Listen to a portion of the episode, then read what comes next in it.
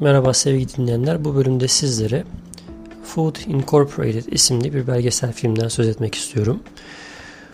Bu, bu belgesel filmi hemen hemen herkese tavsiye ederim. Sebebi şu, hem yalnızca Amerika ile sınırlı olmayan hani beslenme anlamında günümüzde özellikle fabrikasyon haline gelmiş büyük işletmelerin hayvanları ne gibi koşullarda yetiştirdikleri, soframıza gelen etin ne tür e, bir takım prosedürlerden geçtiğini ve sağlıklı beslenmek için nelere dikkat etmemiz gerektiği türünden pek çok güzel bilgi mevcut. 2009 yılında çevrilmiş bir belgesel. Yine hemen hemen bir 10 yıllık bir belgesel olmasına rağmen bir şekilde güncelliğini muhafaza ediyor diyebilirim. Size bu belgeselden aldığım notları paylaşmak istiyorum.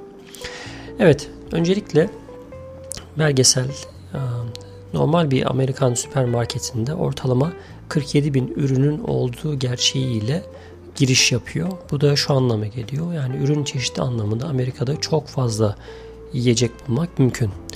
Ama artık eskisi gibi sezon kavramının çok kalmadığı yani bir domatesi mesela hemen her mevsimde bulmanın mümkün olduğu bu da ister istemez üretimde özellikle bu tür sezon dışı üretimlerde e, üreticilerin bir takım e, hileli yöntemlere başvurarak mevsimi olmadığı halde o ürünleri üretmesi veya bu ürünlerin çok hızlı bir şekilde gelişmesini sağlaması adına bir takım yanlış yöntemlere başvurması gerçek anlamda yanlış olmasa da ister istemez sağlık anlamında bir takım sonuçlar özellikle olumsuz neticeler ortaya çıkarabileceğini vurgulayarak başlıyor film.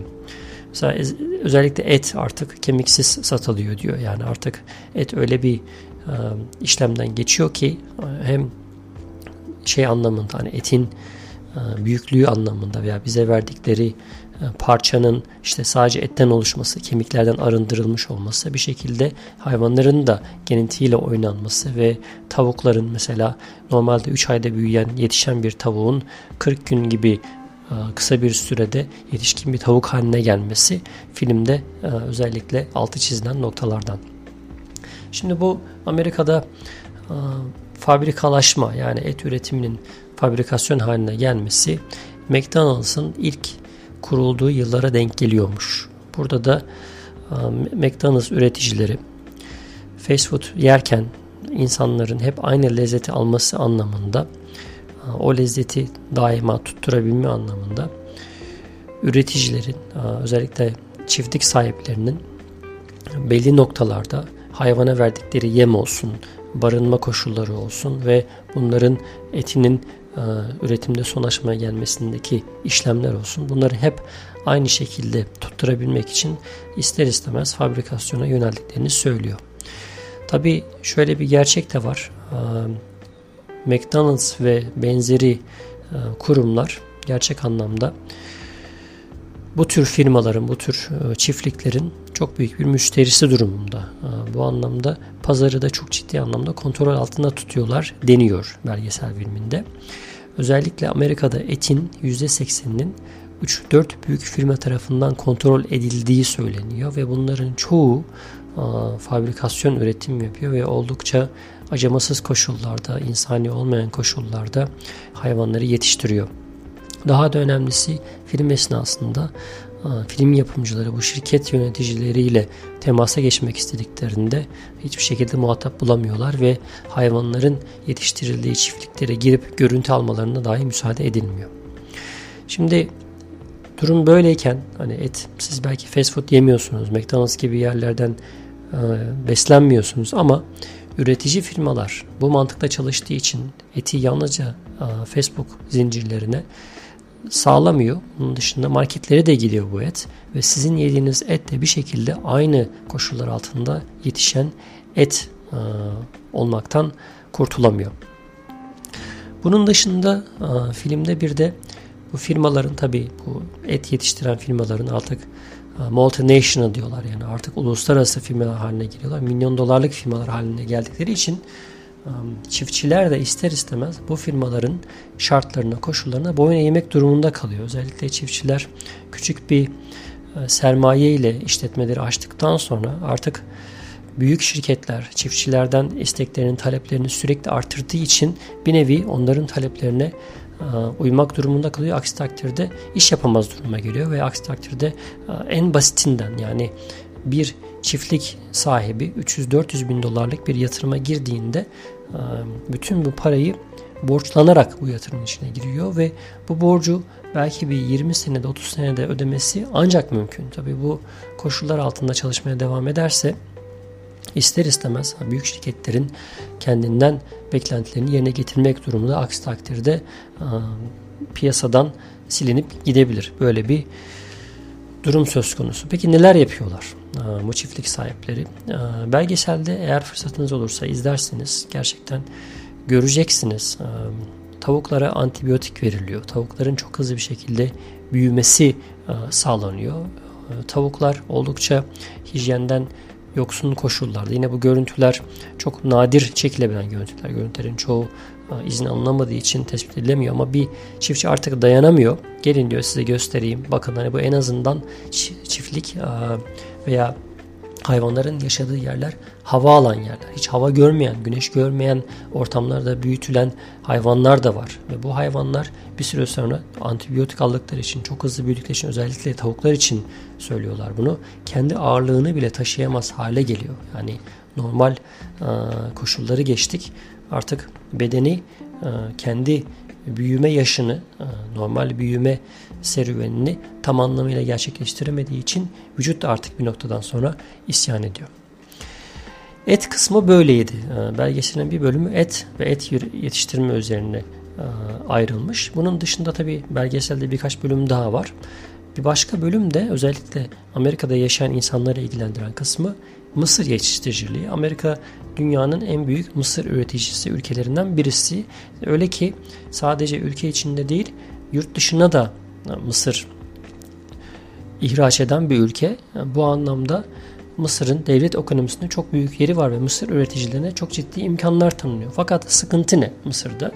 Elbette ki Mısır'ın da tabii genetiğiyle oynanıyor vesaire bu tip şeyler yapılıyor. Bunun ötesinde artık Amerika öyle bir noktaya gelmiş ki besin üretiminde veya gıda sektöründe ürünlerin %90'ı mısır veya mısır türevlerinden üretiliyor veya e, bir şekilde bunları o e, yiyeceklerin, o ürünlerin e, üretiminde kullanıyor.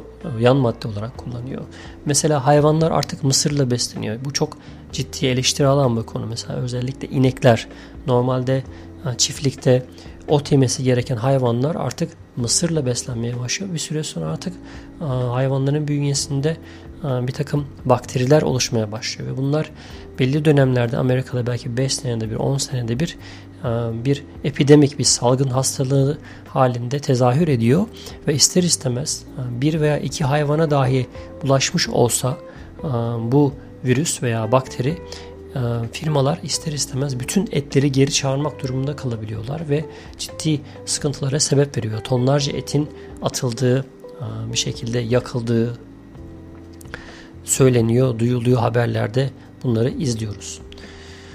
Peki bu durum neye sebep veriyor? Bu ister istemez sağlıksız beslenme, insanların her ne kadar ucuz da olsa yedikleri yiyeceklerden dolayı obez olması, e, sağlıklarını kaybetmeleri, kilo almaları ve bir takım işte bakterilerle birlikte bir takım sağlık sorunlarına sebep oluyor. Diyabet hastalığında ciddi anlamda artış görüldüğü söyleniyor. Özellikle e, bu belgesel çekildiğinde 2009 senesinde belgeselin son kısmında özellikle organik ve doğal üretim tesisleri veya doğal üretim imkanları e, gündeme getirilmiş. Orada bu işi yapan insanlarla mülakatlar yapılmış. Artık eskisi gibi organik çok pahalı olmadığı için veya organiğe talep arttığı için büyük marketler de organik e, üretim yapan çiftliklere veya e, firmalara yönelmiş durumda. Bir Walmart mesela bu fil, filmde e, ismi geçen büyük market zincirlerinden biri. Normalde oldukça ucuz ürün satan bir market olmasına rağmen Artık bir süre sonra sırf müşteriden talep geldiği için onlar da organik ürünler satmaya başlıyorlar. Ee, ve belgeselde organik ürün e, tüketimi tavsiye ediliyor. Ee, grass fed mesela bu yine çiftliklerde hayvanların ot yiyerek büyüdüğü ortamlar. E, onun dışında süt mesela yine çok önemli. Eğer Amerika'da yaşıyorsanız bir organik sütle normal sütü şöyle bir için bir kıyaslayın. Hani gerçekten organiğin anlamını o zaman e, fark edeceksiniz. E, organik süt içtiğiniz zaman gerçekten organik sütün içinde herhangi bir katkı olmadığı için sadece pastörize edilmiş. Bazen D vitamin ilavesi yapılıyor.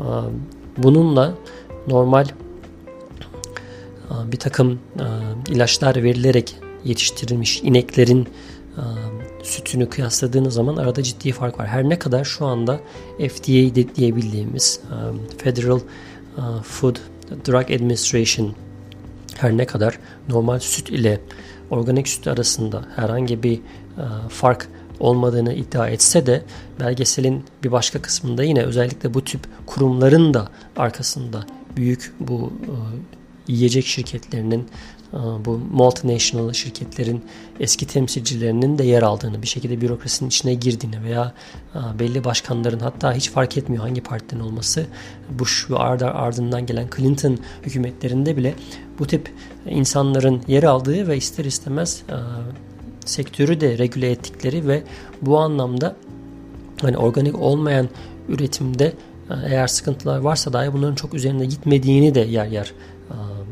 söz ediyor bu belgeselde.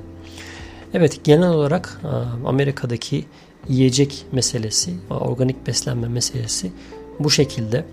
Ama dediğim gibi artık marketlerde en küçüğünden en büyüğüne kadar artık günümüzde organik ürünleri bulmak oldukça makul fiyatlara bulmak mümkün.